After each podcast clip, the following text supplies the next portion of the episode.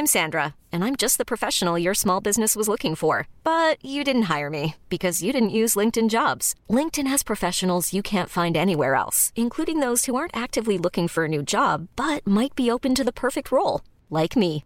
In a given month, over 70% of LinkedIn users don't visit other leading job sites. So if you're not looking on LinkedIn, you'll miss out on great candidates like Sandra. Start hiring professionals like a professional. Post your free job on linkedin.com/achieve today. Ever catch yourself eating the same flavorless dinner three days in a row?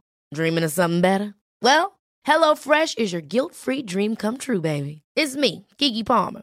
Let's wake up those taste buds with hot, juicy pecan-crusted chicken or garlic butter shrimp scampi. Mm. Hello Fresh. Stop dreaming of all the delicious possibilities and dig in at HelloFresh.com. Let's get this dinner party started.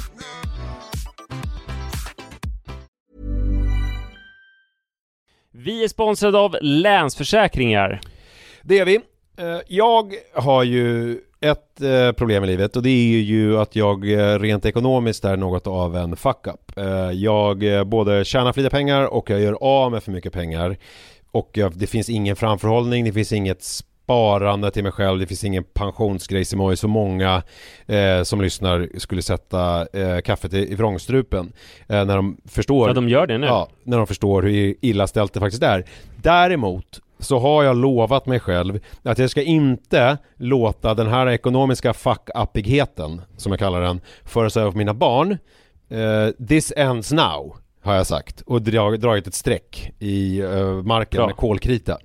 Eh, tatuerat in ett streck har jag gjort. Eh, och därför så sparar jag till barnen varje månad. Och vi har ett system, jag och Li, att Li sätter in pengar på ett konto varje månad och jag sätter in pengar på ett annat konto varje månad. Livet är föränderligt, löften bryts, men Länsförsäkringar finns där för alltid och kan hjälpa till, då bland annat med Barnspar. Vi tackar Länsförsäkringar för att ni hjälper Nisse och andra att hålla sina löften. Och eh, glöm då inte att Länsförsäkringar kan alltså hjälpa dig med bank, pension och försäkring. Tack så mycket!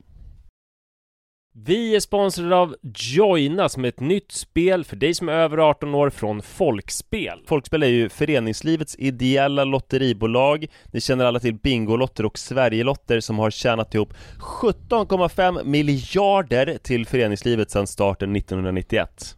Ja, och är det någonting som jag älskar med föreningslivet så är det ju att eh, det ger upphov till liksom fysisk aktivitet och härliga upplevelser för mina barn.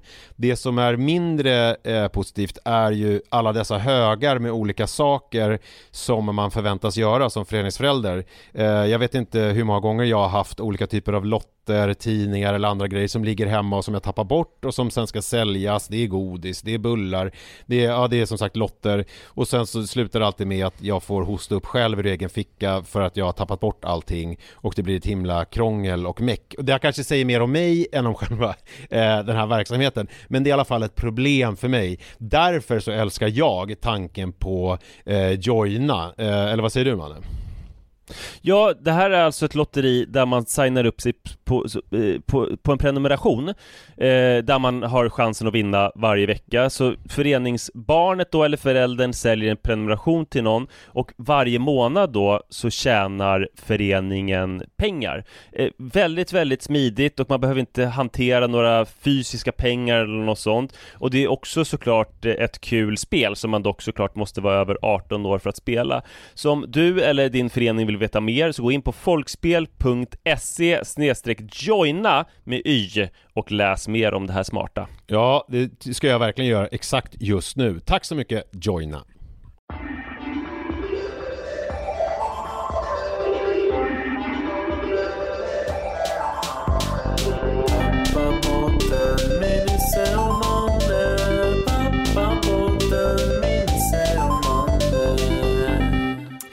Hallå och varmt välkomna ska ni vara till Pappapodden avsnitt nummer 28. Eh, Jag heter Nisse Edvall och mitt emot mig sitter Manne Forsberg. Ja, det gör jag. Välkommen. Tack så mycket. Det- Visst är det fin Förlåt, jag, signatur jag vi är lite förkyld. Alltså en kritik vi ofta får det är ju att, att signaturmelodin fastnar för lätt, eller vignetten som det kallas. Det är producent Erik som sjunger Mm. och om man vill höra honom sjunga mer så är han ju med i, vad heter din kör Erik nu? Eh, Den heter Canticanova. Canticanova. Eh, Succékommunen Huddinge. Eh, I i det gula huset i Huddinge. När är nästa stora konsert då? På söndag, men det är ju innan det här avsnittet släpps. Om man, om man annars eh, vill höra Erik sjunga så kan man ju bege sig till produktionsbolaget Munks lokaler på Ringvägen 88. För det är ju Ja. där vi spelar in den här podden, i samarbete med dem. Han rappar dock bara för cash. Finns det någon som rappar gratis? Ja, alltså det finns väl de som rappar mot liksom sponsorgrejer. Ja, men, det, Eh, men vadå, är det inte pengar? eller bilar eller så. Jag tänkte på en annan grej. Ja, det är ju inte cash. Jag tänkte på en helt annan grej, apropå rapping och poesi och sådär. När jag åkte tunnelbana idag, så när jag åkte över eh, Årstaviken, så är det är träden. Du känner till konceptet med att de blir gula och, och orangea och, och sådär på hösten. Mm. Och Då då, försökte du göra en limerick om det. nej, men jag tänkte på det med att det, det är precis innan de ska dö. De ska ramla av, Mm. de där eh, löven. Och att de liksom, jag har aldrig tänkt på det på det viset, men det är som att de blommar precis innan de dör. Finns något vackert i det. Ja, verkligen. Och det var väl så man såg lite grann på gamla människor förr. Ja, fast man gör, gör inte Innan det. man blev eh, åldersfascist och gillade yngre människor. Men när gjorde man det? Jag, det enda, enda sådana här exempel på hur gamla i andra kulturer och förr och så här. Det, jag läste om någon, något folk i Amazonas när, när de är så gamla. Så då bara går de bort och sätter någonstans och eh, dör. Och då ser inte liksom eh, de andra, de där människorna som sitter och dör. Vi får fråga Rosa Fernandez som har spelat in Livet på hemmet. Eh, om just gamla människor som blommar. Eftersom hon sitter i kontrollrummet bredvid Erik Klarén just nu. Ja, det slumpades ju så.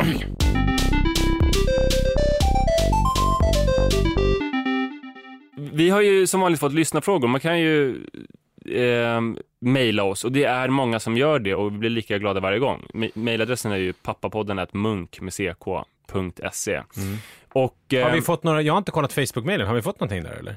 nej, det var faktiskt ett tag sedan, men vi har väl lite att beta ikapp. Jag tror jag har svarat eh, där, men inte i podden. Det är ingenting annat som jag bör veta som har hänt ute i den stora, stora vida internetvärlden. Ehm, det var väl eh, någon som skrev, nu ska jag lyssna på pappapodden. I övrigt finns det ingenting att rapportera. Ehm, här får vi frågan så här. Hej, jag undrar om ni kan tala om varför en ska skaffa barn? Jag har lyssnat på alla avsnitt och känner mig än mer osäker än jag var innan.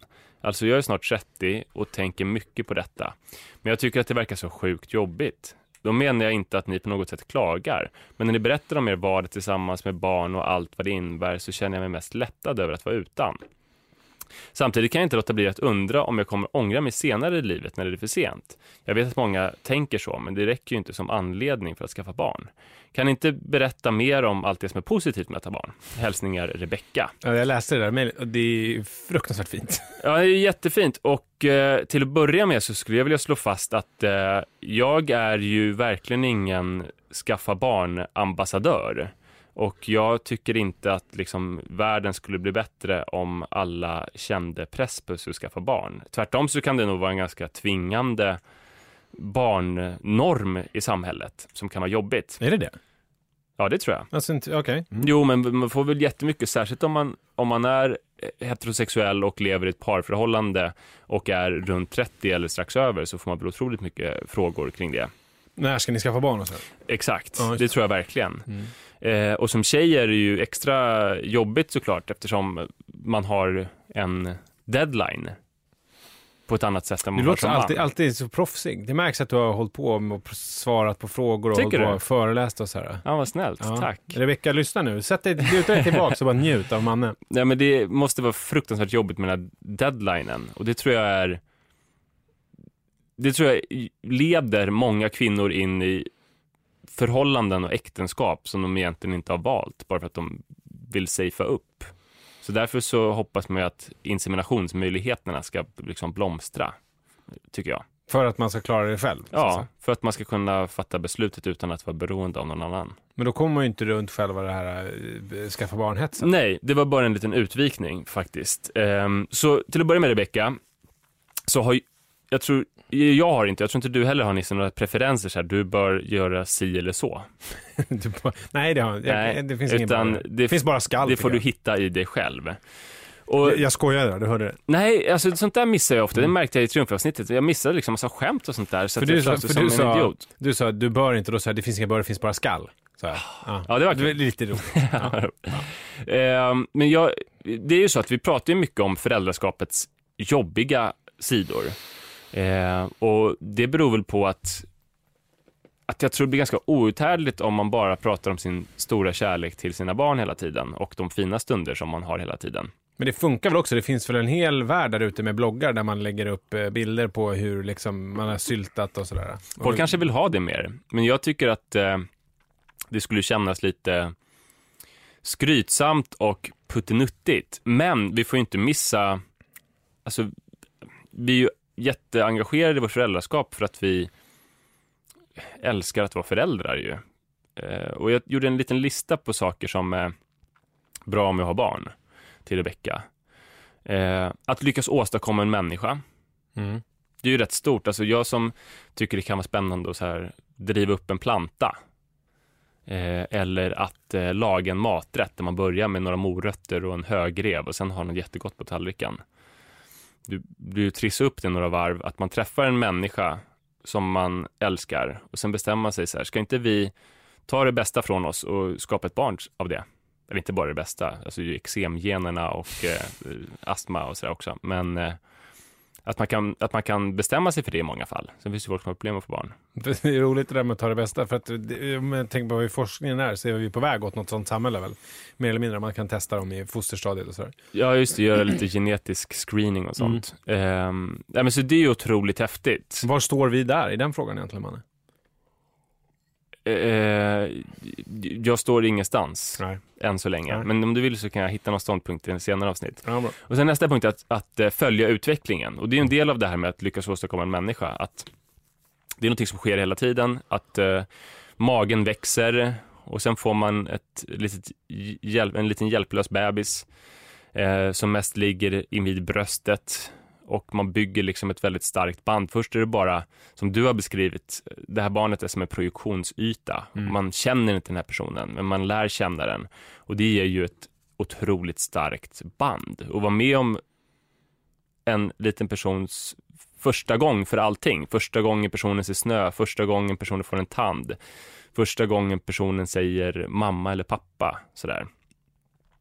Och vara med om att en person börjar prata och får egna känslor och starka åsikter och så här. En annan grej som jag tycker är, som har slagit mig också, det är att man, eh, man, får, alltså, man får ju en, en ny nyfikenhet. Eh, Eller jag får det i alla fall. Att jag, att jag tycker att det är roligare att lyssna på musik på, tillsammans med Manne än vad det är innan. Det, är här, det är roligare att se eh, hösten. Alltså så här, nu, jag vet inte varför jag är så höstig idag, men eh, man går till dagis och det är löv på marken och sådär. Det, det är ju inte lika spännande, var inte lika spännande för fem år sedan. Ja, men Nu, verkligen. nu är det ju jättespännande med de här löven och myror och man ser världen på ett annat sätt. Ja, verkligen. Genom Man går, ser genom barnens ögon. Jag har ju fått såna här pojkrumsintressen tillsammans med Iris. Eh, som blåvalar och sånt där som vi läser på om. Och när vi går i vår lilla skogsslinga, eller som är naturparksområde där vi bor, så, så, så såg jag inte det förut. Men nu tittar jag på alla insekter. Vi samlar ju sniglar hela tiden. Och eh, häromdagen var vi på min, ja, vi är på många systrars lands, eller många systrars hus, nu har vi i Nyköping, det är inte ett landställe ska jag säga, utan det är hennes hus. Eh, och då gick Iris ut på kvällen med pannlampa tillsammans med sin femåriga kusin Hedvig för att leta grodor. Det kändes ju som ett ganska utsiktslöst projekt. Eh, så kom hon in en stund senare med en gigantisk padda, alltså lika stor padda som min handflata, som Iris då hade hittat i pannlampsskenet och plockat upp över ryggen. Eh, och sådana där saker är det ju hela tiden, att, att när man är ute nu så, så här, grips man av upphetsningen efter att kanske hitta en groda eller en padda och sådana saker. Ja, och det är ju jäkligt häftigt, Ja. måste jag säga. Verkligen. Vet du, Mannes senaste grej var att han här i fredags, eh, eftersom Liv var borta så var hans eh, morföräldrar eh, barnvakt och då kollade de på Idol när jag kom hem. Och så fortsatte vi att kolla på Idol. Vi såg faktiskt hela Idol. Eller, eh, han mannen var uppe till, ja, det var ju nästan halv elva. Eh, och det var väldigt roligt för att då ville han också han ville också vara med i Idol eh, och då ville han, ja, han ville måla sig i ansiktet och så ville han sjunga högt och coolt. och sen så ville han dansa. Så visade han vilken dans han skulle göra när han eh, skulle uppträda. Det var väldigt gulligt. Det är tråkigt att det är 14 Det eller är, 15 sånt sånt eh, inträffade inte heller innan jag fick barn. Nej, men det är väl därför folk, man tycker utifrån att folk stagnerar när de får barn och sitter och så här kollar på Melodifestivalen. Men då kanske de sitter och ser det med helt nya ögon för att de ser det med barnens engagemang. Ja, men man gör ju det. Alltså Ja. på riktigt är det ju verkligen så att när man eh, tittar på sådana program så blir det ju att man ser det med eh, barnets ögon. Och lyssnar på låtar, alltså att, framförallt musik. Att han, han lyssnade på en eh, låt häromdagen eh, på radion som jag har avat en miljon gånger i radion som jag fortfarande inte kommer ihåg vad den heter. Eh, men som han också är så här, åh den här vill jag ha på min lista, för han har ju sin egna Spotify-lista. Eh, och det blir också så här, då, får jag, då lyssnar jag på den låten med helt andra ögon, ganska banal låt. Men han säger, vad sjunger de om? Och så börjar jag prata om vad de Å sjunger andra om. sidan så är det nog någonting som man kan träna upp. Att se Utan barn värld, ja, utan Mm. barn, att se Mm. världen med, med stora perplexa ögon. Just det. Stanna upp. Karpa lite, som de säger. Ehm, men eh, sen mål och mening med livet. Vill du säga någonting om den punkten? du bollar över den till mig. Ja, Eh, ja, det är intressant. Alltså det som, eh, det, det som ah, händer när man får barn, vi pratade lite om det här ju med Kristoffer Triumf förra veckan, eh, är ju att man, eh, i alla fall för mig är det ju så att man kanske man, man, man, lurar sig själv om man tänker att man ska få ett mål med livet. Alltså att det blir så här att, man, att det här kommer, eh, skaffar jag barn så kommer allting annat lösa sig. Mm. Eh, det, det går ju inte. Däremot så får man ju en mening, en ganska praktisk mening eftersom det måste vara eh, mat på bordet hela tiden och det måste vara, det måste göras massa grejer. Så det gör att man, man på så vis, om man är en grubblar-natur, som kanske en annan är lite grann, så eh, kan man ju inte på samma sätt stanna upp och grubbla lika mycket över allting. Man hinner inte. Men sen så, Det var en ett, del av ett större, alltså, ja, det är mål, men eh, sen är det ju ett mål att så här, hjälpa personen in i vuxenvärlden och att älska den och ge trygghet, men också att ge frihet och liksom den komplexiteten. Och mening, det är väl att att man åstadkommer någonting så stort så att eh, livet känns inte så futtigt längre, skulle jag säga. Ja, ja. ja men jag tänker att man, om man säger en sån grej, att livet inte känns så... Det, det, för Då det- säger man att det är futtigt för de som inte har barn. Ja, lite så. Och jag, det, är ju, det är ju en rent det är ju en rent subjektiv känsla. Alltså det, jag tror inte att mitt liv rent objektivt har fått en större eh, mening eller att jag bidrar på något vis mer till samhället. Men den subjektiva upplevelse av mening ökar ju.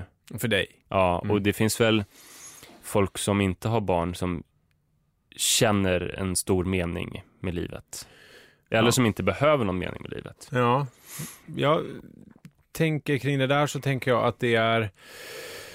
Eh, alltså jag gillade det som Kristoffer Triumf var inne på med det där med att, att han kände när han fick barn, fan det här, det här räckte ju inte. Jag måste ändå ta tag i mitt eh, övriga liv så att säga. Och det kan jag känna igen mig lite grann. Att det liksom är så här att eh, att, att snarare kanske att, att barnaskaffandet blir som en, eh, en strålkastare på ens eh, torftiga liv. Mm. Som man då eh, får anledning att göra någonting åt. Så att säga. Men det att man- funkar ju sällan att man tänker att nu ska jag ha barn så räddas den knackiga relationen och mitt liv får mening och allting blir frid och frid. Och sen så tycker jag också att en annan grej är att det är, det, det är också det här i amerikanska södern har de ju det här What would Jesus do? Talesättet, Mm. att man ska fråga sig själv vad skulle Jesus göra? Och jag tycker att det på ett liknande sätt kan vara också med när man ställs inför val och sådär, att man har den här eh, ytterligare parten utanför sig själv, alltså sitt barn, att ta hänsyn till. Eh, vare sig det handlar om att så här, Eh, in, alltså jag tänker att man, jag, man, jag försöker göra, fatta beslut hela tiden som jag kan stå för inför mitt barn. Mm. Eh, som är liksom... Eh, Så du jobbar lite mer med dig själv och blir en mer förhoppningsvis moralisk människa. ja, det, ja, verkligen. På Mm. något vis. Mm. det tror jag. Eh, en större och annorlunda sorts kärlek än tidigare upplever man en punkt här. Eh, Det är också roligt att, du, att det är som punkter som, som inte vi känner till, men det är punkter som du har gjort, ska jag säga. Ja, men så är det jag har inte verkligen. förberett dig så är det verkligen. Det är ju så spännande, mm, alltså förälskelseförloppet som jag väl har nämnt tidigare, att eh, om man får sitt allra första barn så är det så här, eh, jag är så förälskad i det här barnet. Och sen så tänker man hela tiden att kärleken nog inte kan öka, men ju mer gemensamma upplevelser och ju mer eh, resonansbotten den här relationen har, desto starkare blir den. Alltså det är, ens barn är ju liksom en fristående individ samtidigt som det är en del av en själv, så därför älskar man liksom på ett ja, väldigt, väldigt starkt sätt. Har jag sagt det här i podden eller har jag sagt det i något annat sammanhang? För jag lyssnar ju på, jag lyssnar på en annan podd, eh, när Alec Baldwin, Here's the thing, eh, när han intervjuar olika eh, showbiz-människor på olika sätt. Och så intervjuar han en regissör i något av de senare avsnitten och som beskrev, han har levt ett väldigt hårt liv. Eh, det var någon sån här indie-regissör, jag är inte så bra på sånt, eh, så jag vet inte vem det var, men eh, han var väldigt intressant. Han hade haft problem med Jim missbruk. Jarmusch. Nej, det var inte Jim Jarmusch. Det är han, som jag han känner jag till. Eh, och han hade hållit på med LSD och knark och han hade matmissbruk och han hade spelat bort massa pengar i Las Vegas. Han hade haft väldigt mycket problem i alla fall. Men det var inte det jag skulle berätta om, utan han berättade om sin relation till sin son, att det var speciellt med den kärleken man känner till någon som man skulle älska lika mycket, eh, eh, samtidigt som man dog efter att den hade skjutit den i huvudet, typ. Förstår du vad jag menar? Alltså, om ens barn skjuter den i huvudet och man dör, Ja, om man, man ändå ligger och kunde dör, så- reflektera skulle man ändå älska den lika skulle, mycket. då skulle man ligga där och dö och älska sitt barn. Ja men det är ju det här och det blir ju liksom en, en klyscha eh, som är väldigt sann, men den här villkorslösa kärleken. Att, att oavsett vad ens barn kommer att göra så kommer man älska lika mycket. Och Eh, det är väl därför någonting vi egendomligt. undviker det eh, i det här programmet. Ja. Alltså att prata om hur underbart det är. För att det blir lätt, alltså man, man ska ju vara en väldigt duktig konstnär för att kunna göra det på ett, eh, eh, alltså ett rättvist sätt. Beskriva den känslan utan att det blir så här, och det är så härligt. Nej, det är väldigt lätt att falla in i klyschor. Ja. Eh, Men det är jäkligt härligt, jag måste säga det. Det står jag för. Alltså det är ju otroligt mysigt. Eh, för att det är också en grej som är som jag kan känna med, eh, som har lite problem med människor på många sätt och sådär i sociala sammanhang och allt sånt där. Så är det ju, man har ju en bundsförvant, än så länge i alla fall. Men man är en kompis liksom. Som ju, som än så länge finns där för att den behöver mat och sådär. Men, men som man kan hänga med. Det är så tacksamt nu i den här åldern också att eh, det finns en del saker som jag eh, eh, drar mig för att berätta för Sara för att de är för ointressanta. Och jag kommer liksom hon kommer inte, jag kommer inte lyckas entusiasmera henne. Men Iris, som är nyss fyllda tre år, kan jag alltid entusiasmera. Jag kan berätta någonting ointressant och säga, jaha, eh, varför då pappa? Eh, här, Var den är så, så tycker hon att det är lite intressant. Men det där är roligt med dig, för du pratar ju väldigt mycket jobb och sånt med Iris. Mm. På ett sätt som jag... Det, Ja, men det är för att hon, det är nog hon som frågar väldigt mycket om det. Och alltså, hon minns ju saker som när jag körde in i ett potthål i Uppsala i våras och förstörde fälgarna. Mm. Så, så hon i morse, när hon lyssnar på radion, jag har alltid P1 morgon på på morgonen. Så, Pappa, de sa Uppsala på radio. Det var där du eh, förstörde bilen. Här, när du jobbade. Eh, jag, ju, jag har ju legat sjuk nu här i eh, några dagar och då har jag kollat på, jag har inte sett den här serien Modern Family förut, men nu tittar jag på den. och då eh, har jag ju bara du vet, pressat avsnitt efter avsnitt. Och eh, jag vet inte varför jag berättar det här överhuvudtaget, men eh, då kollade jag på ett avsnitt igår när Manne kom hem från dagis, för att det är Li som har gjort, hämtat då, eftersom jag har legat sjuk. Mm. Och sen så kollade jag på ett annat avsnitt, jag hade ju legat hela dagen och kollat. Och i, Härligt ändå. Går också. Oh, det är härligt. Men jag har så jävla ont i halsen när jag sväljer så det är svårt att njuta av den här. Jag tycker det är lättare när man är lite febrig och snorig typ. Men när Ja, man har... Eh, det blir ett stickspår. Jag ska alldeles strax komma tillbaka till det här med Modern Family. Men det är en grej som jag undrar med dig, med Mm. sjukdomar. Mm. Eh, för att jag har aldrig haft problem med halsen sen eh, innan Manne föddes. Men det är som att när han föddes så alla baciller och grejer han tar hem från dagis, de sätter sig i slemhinnan i min hals. Har du något sånt som du... För mig har det alltid varit i halsen eh, och eh, det har blivit bättre sen Iris började på dagis. För att det var som att mitt immunförsvar fick den sista pusselbiten som det behövde. Så att nu blir jag mindre sjuk. Förut var jag alltid liksom halvsjuk. Så att det är också, för mig är det också en positiv grej av barnanskaffande.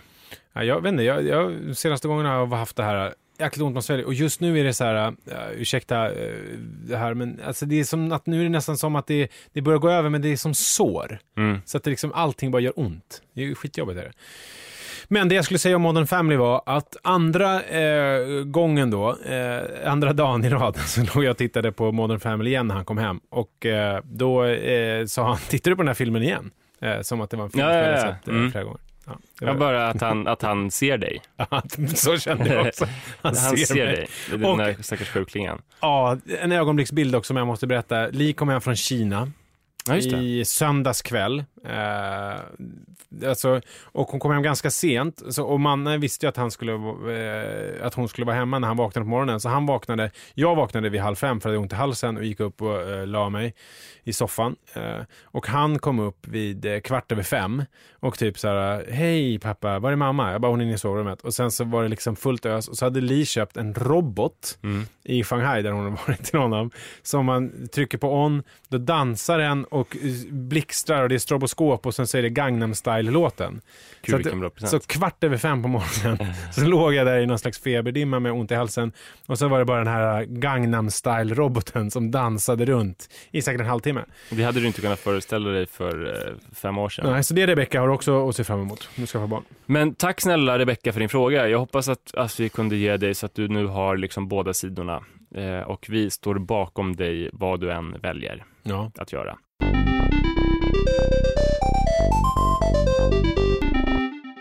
Jag, har ju, jag är lite besviken på dig Nisse, för att jag sitter med stora plåster på mina fingrar utan att du har frågat någonting om det. Alltså vet du varför? Jag tänkte på dem och så sa jag, tänkte jag så här, jag ska fråga om det, men så tänkte jag det kanske bara är hans vanliga eksem. Ja. Jag tycker det är lite äckligt. Nej, det är det inte. Jag har två stora äckliga plåster Mm.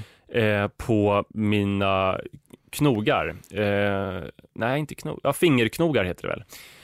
Och det, under det ena har jag en sån här liten tejpbit som man har istället för att sy när man borde sy men inte pallar. Ja, det är så seriöst alltså? Ja, jag har skadat mig lite grann eh, den senaste, de senaste dagarna. Eh, den första skadan är ju förvisso inte barnrelaterad. Jag stod på Tibble gymnasium igår i aulan på scenen och föreläste för, jag tror ungefär 300 elever. Jag var en timme in i föreläsningen och skulle dra fram en whiteboard på scenen. Den stod längre bak på scenen, jag skulle dra fram den. Då låste sig hjulen på något sätt så att den föll framåt. Och jag ner på golvet. Och det var ju ganska pinsamt inför alla de här åhörarna att det hände. Eh, så jag spelade lite oberörd och fortsatte prata. Men kände så att det gör jävligt ont någonstans utan att förstå riktigt var eller hur. Men då märkte jag att jag blödde väldigt mycket och att det Many of us have those stubborn pounds that seem impossible to lose, no matter how good we eat or how hard we work out. My solution is PlushCare. PlushCare is a leading telehealth provider with doctors who are there for you day and night to partner with you in your weight loss journey. They can prescribe FDA-approved weight loss medications like Wagovi and Zepbound for those who qualify. Plus, they accept most insurance plans. To get started, visit plushcare.com slash weight loss. That's plushcare.com slash weight loss. Hold up. What was that? Boring. No flavor. That was as bad as those leftovers you ate all week. Kiki Palmer here, and it's time to say hello to something fresh and guilt-free. Hello Fresh. Jazz up dinner with pecan-crusted chicken or garlic butter shrimp scampi. Now that's music to my mouth. Hello Fresh. Let's get this dinner party started. Discover all the delicious possibilities at hellofresh.com. var blod överallt omkring mig medan jag stod och föreläste. Och sen kände jag också efter en stund, när det var liksom, ingen som sa någonting? alltså de var väl förvirrade för att det såg ju så konstigt ut med en jättestor whiteboard och jag så här snubblar till och den faller framåt. Eh, och den måste ha fallit på mig på något sätt. Eh, för då upptäckte jag att jag hade stora köttiga sår i fingerknogarna. Och att jag hade fått världens smäll också i smalbenet. Jag har ett stort, stort, en stor kompress här och det är väldigt svullet hela vägen ner, eh, ja, hela vägen ner mot foten. Eh, ja, sen, så att eh, den hade stött till min fot. Snygga skor. Tack så mycket. Church Chetwind. Exakt, jag har ju på Church också faktiskt. Ja. Ehm, Det har jag också. alla har det i Ett par Pappapods orangea. produktion. Fast de är numera svarta för Tora skulle måla, hon skulle måla dem. Nej. Nej. Nej. Det är Nej. inte okej. Nej. Undrar vad Rebecca säger om det, vår frågeställare. Ja, ja, är Det är ju inte en positiv eh, eh, aspekt av föräldraskapet förstås. Och hon blev ledsen så att jag kunde inte ens bli arg utan var tvungen att springa in på rummet och bara det gör ingenting, det gör ingenting. Hon blev ledsen. Men hon insåg ju. Ja, ja, ja. ja men ganska smart av henne att bli så ledsen. Men men så jag stod där och liksom, det var en blodpöl, jag hade 300 elever. Jag tittade ner sen, för sen fick det komma upp en skolsköterska på scenen och plåstra om mig. Och jag upptäckte att det var som ett stort hål i smalbenet, att jag hade liksom buktade in där. Men vad fan, är det samma jävla ställe som du gjorde när du hoppade upp på den här papperskorgen? Nej, för det här är längre ner och på sidan. Men det är- det är jag samma har en ben? historia, jag har samma högerbenet båda två. Du Ehm, kommer få såna här coola kickboxarben. Eller hur? Mm. Eh, Men, det, men det var jävligt märkligt hela grejen och eh, det var lite coolt att, för att SCB, Statistiska centralbyrån, ringde mig nyligen och gjorde en arbetsplatsundersökning och ringer jättemycket människor. Frågar mycket om arbetsplatsskador. Jag bara, hallå, jag är skribent och föreläsare. Jag är inte med om arbetsplatsolyckor. Och nu har det då äntligen hänt eh, på en aulascen på grund av en whiteboard. Eh, jag är jävligt svullen. Den andra olyckan som hände, eh, eller skadan, det var i eh, söndags så var vi på en mysig utflyktsplats vid en sjö i Nyköpingstrakten. Iris satt på mina axlar, vi skulle gå till bilen och hon hade bilnyckeln som hon svingade med. Så att den eh, kom på mitt huvud och jag sa till henne lite halvskarpt, du får sluta, det gjorde ont. Så gjorde hon en gång till och det kom är det därför du har en röd prick där? Ja, jag har en röd prick under ögat. Det kom under ögat och gjorde skitont, för det var som att liksom benet under ögonloben bara ja, gjorde väldigt ont. Bröt sig din röst där för att du var så, för att det är så känsligt Ja, att prata om? känsligt. Säger man att det brö, nej, inte bryter sig? Vad säger man? Eh, Jag vet fan vad man säger. Eh, men eh, jag blev jätteupprörd på Iris då. Mm. Jag skrek. Alltså, vad gör du? Du får sluta och liksom satte ner henne från axlarna alldeles för hårt. Nu tar jag nyckeln, liksom skrek. Och hon blev jätte, jätteledsen. Mm. Jag förstod att det var ju eh, dels för att för min skarpa, alldeles för skarpa reaktion och dels för att eh, hon, det var inte meningen att hon skulle göra illa mig. Jag hade trott att hon satt och slog mig och sen sa jag sluta slå mig, eller med nyckeln och sen fortsatte hon. Men det var bara att hon hittade en rolig lek att svinga med nyckel. Det var liksom inte alls meningen. Och så fort det hade blivit lite bättre med ögat, eller under ögat där, så var jag extremt ångerfull och bad om ursäkt många gånger och förklarade att det var för att det gjorde så ont och sådär.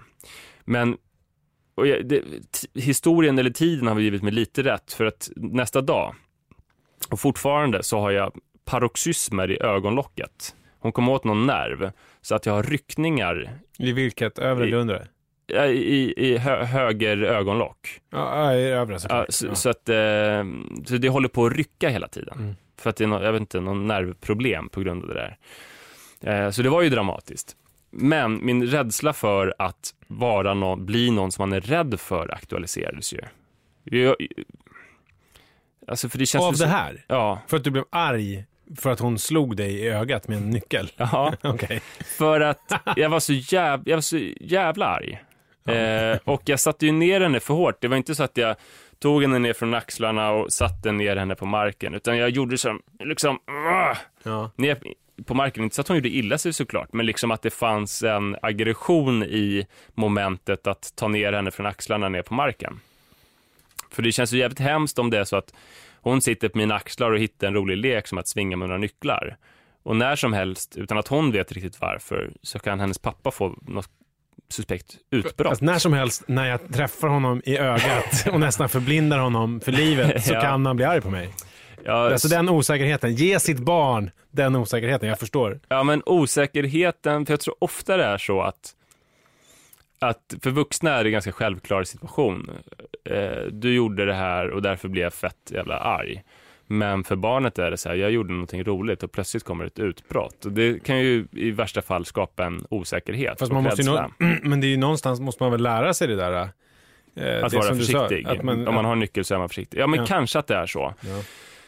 Men det är också så att jag, egentligen så är jag ju för, ofta för slapp med att sätta gränser, även om jag håller på att bli bättre. Och risken är ju då att om man inte är tillräckligt tydlig på ett tidigt stadium med sin gränssättning, så blir det att man måste bli arg sen för att få sin vilja igenom. Just så här hade jag kunnat avbryta. Du har en nyckel, den kommer i mitt huvud, nu är det slut med nyckelleken. Och inte lägga ansvaret på henne att, att du får ha nyckeln och liksom uppföra dig med den. Mm. Ehm, och det är så svårt som... jag försöker, alltså förhandlingar med henne när jag säger du måste göra så här, du måste ligga kvar i sängen. Mm. För du, följdfrågan blir så här, jaha men vad händer annars? Eh, och jag vill ju inte bli arg, jag vill ju inte skapa rädsla och jag har ju inte så mycket så här, ska jag muta henne för att ligga kvar i sängen? Alltså jag tycker det är så svåra frågor. Det känns som barnuppfostran var ju mycket lättare förr. Jag är ju livrädd för att hon ska vara rädd för mig. Nu tror jag inte att vi är i riskzonen, men det är ju en väldigt viktig sak att hon inte får vara.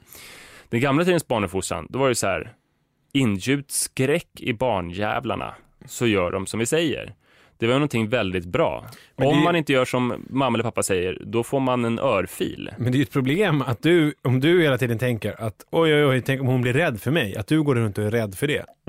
Det blir ju också, det hämmar ju dig. Så Ja. blir inte du... Eh, Nej, men jag, jag har ju en lång historia i mitt liv av att vara den som känner skräck. Så Ja. det väl det jag reproducerar. ja, alltså just det. Eh, Gentemot dina, eh, eller vad menar du då? Med känslor? Gentemot vuxenvärlden i stort Ja. och typ allt.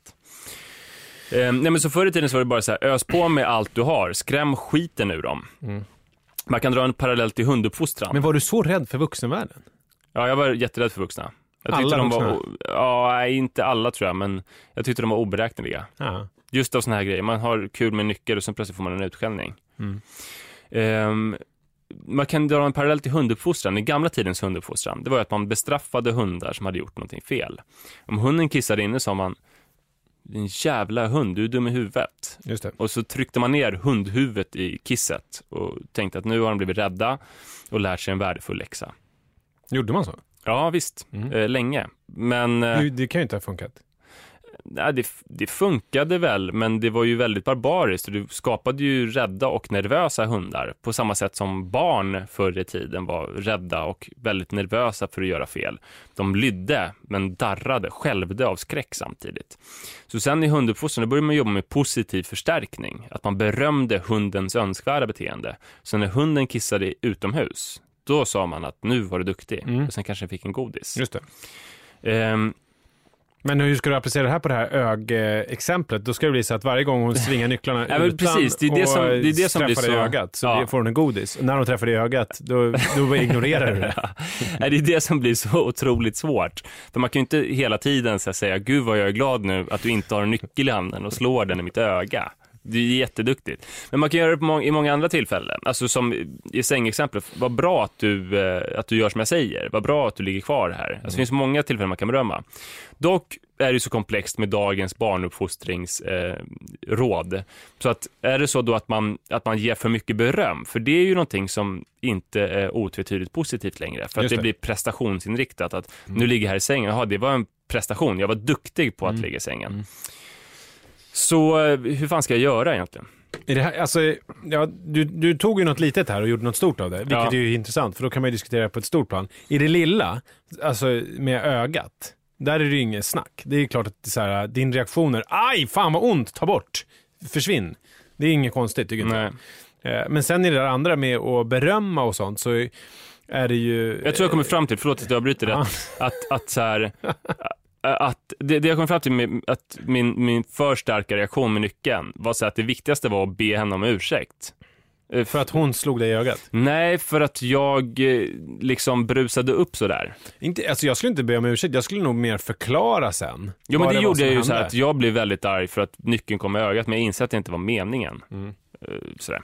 Ja, förlåt. Men du hade ju också sagt till henne en gång innan, att Ja. hon skulle sluta. Ja, du tycker att jag är för slapp som vanligt, fast jag brusade upp så mycket. Just det, det var det du ville ha lite mer. Ja, bra jobbat. jag vet inte. Bra att du brusar upp. Jag, jag, jag vet inte, eh, alltså jag tänker mycket på det där med just beröm. Eh, att det där att man inte bara vill ha barn som fiskar efter att vara duktiga hela tiden. Eh, och det är, väl, det är väl ganska bra. Mm. Att man eh, försöker, och det är väl det här, men det är väl som det alltid är tycker jag med sådana här grejer. Är man bara närvarande och är där tillräckligt mycket så kommer det ju vara då kommer ju allt bli lite lagom. Mm. Då kommer det bli så här, ja ah, du är duktig och det kommer bli så här, åh vad gör du nu? Får jag se och får jag vara med och sådär. Mm. Ehm, just nu så känner jag mig att jag är eh, lite såsig i huvudet av den här sjukdomen, inte riktigt kan formulera mig. Men i morse till exempel, då, eh, då eh, eh, var jag väldigt frånvarande pappa, för jag Mm. låg i soffan och yrade. Och då så kom Manne, för Li skulle duscha, så kom Manne och satte hos mig och lyssnade på lite låtar, tror jag, på paddan.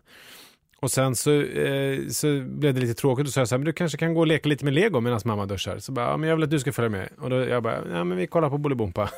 så satte vi på Bolibompa istället.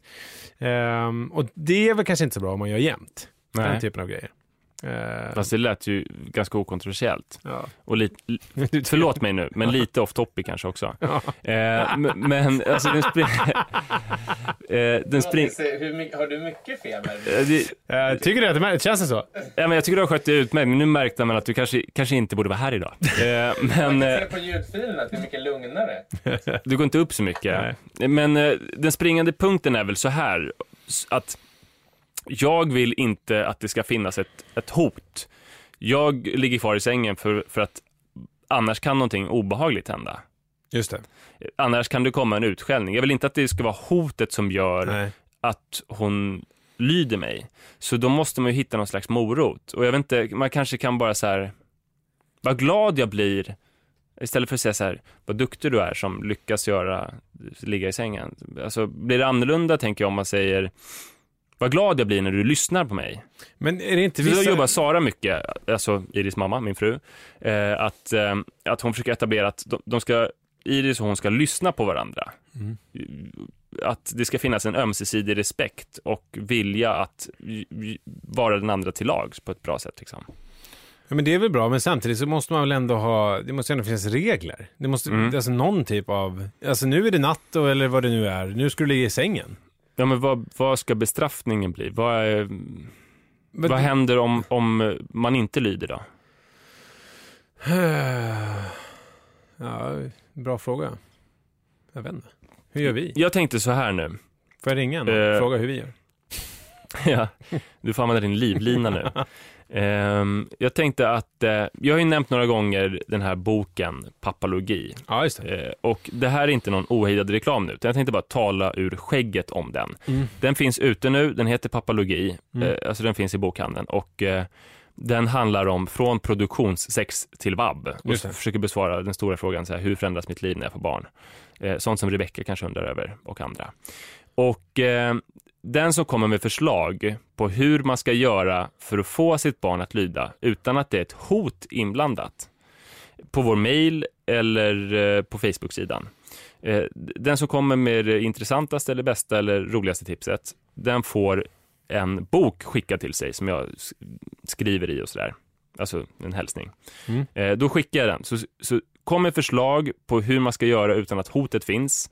Eh, skriv adressen också, så kommer jag kora en vinnare som får den här boken skickad till sig.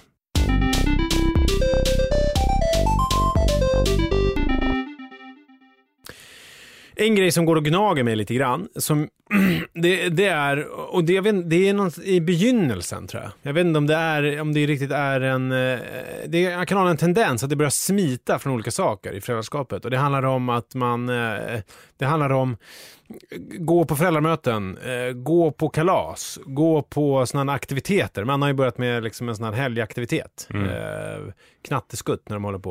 Och jag känner att jag mer och mer eh, Alltså jag har inte varit på så många av de här grejerna. Och jag märker att det är, finns en, en tendens att, att jag hellre går och handlar mat, förbereder middagen, alltså gör andra saker liksom, Mm. under tiden medan det där pågår för att jag har... Du vill inte nötas och gnuggas mot andra människor. Jag, vet, jag, jag undrar om det är så. och eh, det, eftersom det här inte liksom, det här är fortfarande i sin linda och ikväll, eh, när ni hör det här så var det här några dagar sedan, men ikväll eh, när vi spelar in då, så ska jag, kommer jag tvingas Onsdagen att gå... den 9 oktober. Exakt, då kommer jag tvingas att gå på ett eh, föräldramöte. Mm. För att eh, Li och Manne kommer då gå till eh, ett kalas eh, på eftermiddagen. eh, så att då kommer jag ju behöva göra det. Eh, gå på föräldramöte. Och det var när det, eh, när det uppenbarade sig, det här att nu finns det inget alternativ. Nu är det jag som måste göra det. Då kände jag så här, oh, det här har jag sluppit, märker jag. Eh, vad tror du att det beror på, Manne? Det beror ju på din eh, galopperande sociala fobi. Är det så? Är det det att den har bara börjat liksom helt ohämmat bara... Uh, Den är som ur. en gräsbrand i eh, mellanvästern i USA. Ungefär. kanske så. Men det här är intressant, för det här var någonting, det var kanske det som jag var mest orolig för inför att få barn. För som jag har nämnt tidigare så är ju jag så här att jag eh, gillar att slå mig i slang med människor, alltså bli kanske stammis på ett café och sådär. Men så fort det blir för nära, att det blir lite mer än att bara säga hej, då tycker jag att det blir ganska obehagligt. Du är lite amerikansk. Det kanske är, fast där bjuder man väl lite barbecues och Apropå där. uppfostran och sånt så var det roligt, apropå det här Modern Family, för då skulle pappan, apropå uppfostringsmetoder, för då var det någon som hade fimpat på en soffa. Mm. Jag är ju så efter, så det är i säsong ett alltså. Eh, så det var ass, alltså fimpmärke på soffan. Och då eh, så liksom, hans första impuls var att samla upp barnen och sen så bara, vem är det som har gjort det här? Och de bara, eh, och han bara, "Mm, då ställer vi in hjulen. Så det, det var hans eh, uppfostringsmetod, apropå straff kan man säga. Ja, Det, det var ju också ganska svårt sen att... Eh, att leva upp till. Leva upp till och det ja. kollektiv bestraffning och sådär. Ja. Men det är drastiskt i alla fall. Så Eh, vi kan väl göra något sånt, testa något sånt. Min pappa han körde alltid ett skämt. Vi ska komma tillbaka till det här nu. Jag måste hålla liksom alla bollar i luften. När Ja, men jag vet precis var vi är någonstans. Ja, ja vad bra. Eh, nej, men min pappa han brukar alltid skämta med oss barn att eh, han ringde till den sittande statsministern eh, och sa att men nu, Ingvar Carlsson sa att det blir ingen, det blir tyvärr ingen jul i år. Den är inställd. Eh, eller Göran Persson, eller vem som nu satt, Carl Bildt. Eh, det blir tyvärr ingen jul, den är inställd. Mm. En, ett annat skämt som han körde var så här, vi har bestämt oss för att eh, spara alla julklappar till nästa år. Det var ju jävligt läskigt första gången man hörde de här skämten, men sen så förstod man ju att det var skämt. Men, var Och eftersom vi du, är så stor syskonskara så fick man ju höra dem från man var kanske liksom ett år till man var 20. men hade dina äldre syskon fått hört det där jättelänge, så att när du fick höra det Ja. första gången så var det liksom Ja, ja, femte ja. gången för dem? Ja.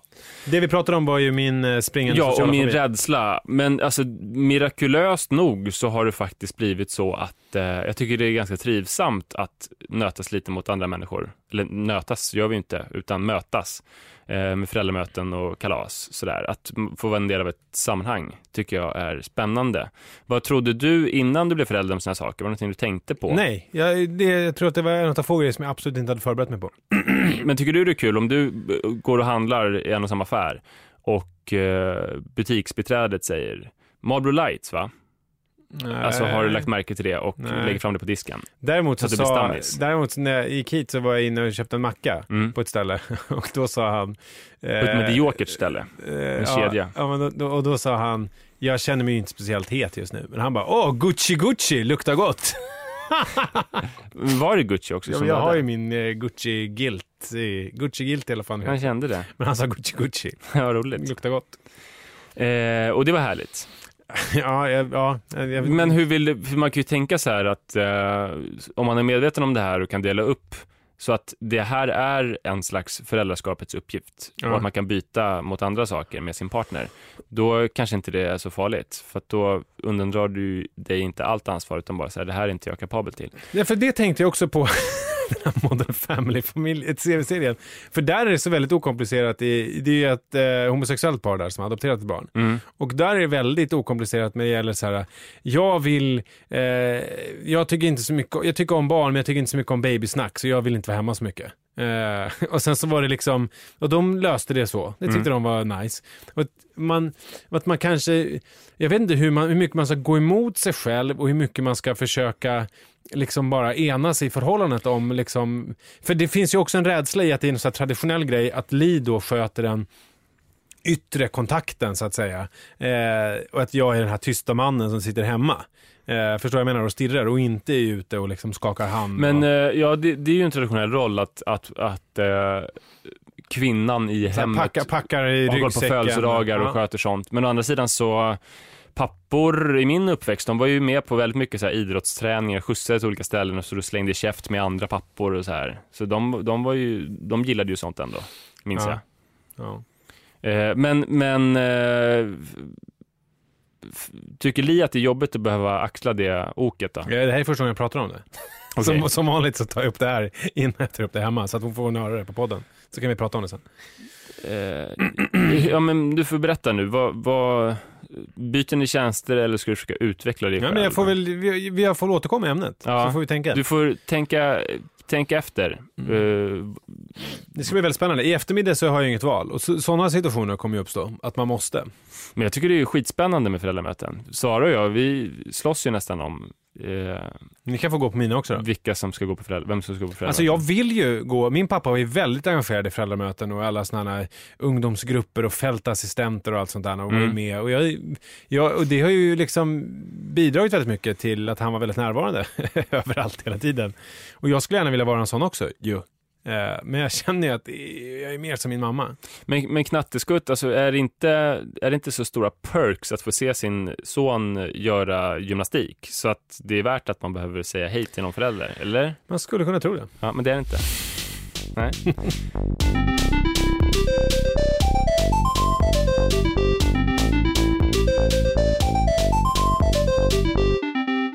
Hörrni, tack snälla för att ni har varit med oss så här långt. Eh, vi återkommer i de vanliga kanalerna eh, en vecka efter att det här läggs upp.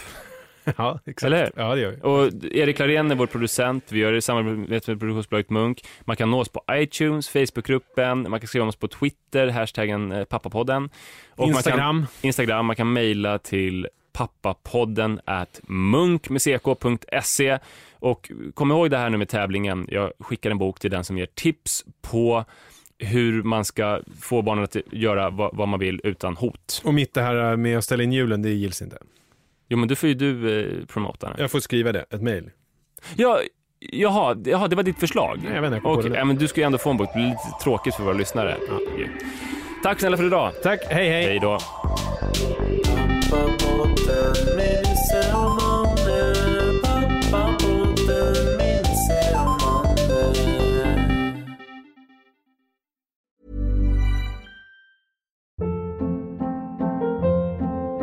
Hold up. What was that? Boring. No flavor. That was as bad as those leftovers you ate all week. Kiki Palmer here, and it's time to say hello to something fresh and guilt-free. Hello Fresh. Jazz up dinner with pecan-crusted chicken or garlic butter shrimp scampi. Now that's music to my mouth. Hello Fresh. Let's get this dinner party started. Discover all the delicious possibilities at hellofresh.com.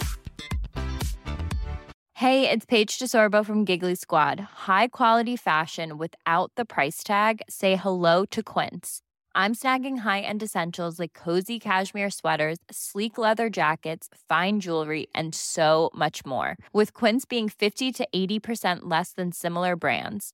And they partner with factories that prioritize safe, ethical, and responsible manufacturing. I love that. Luxury quality within reach. Go to quince.com slash style to get free shipping and 365 day returns on your next order.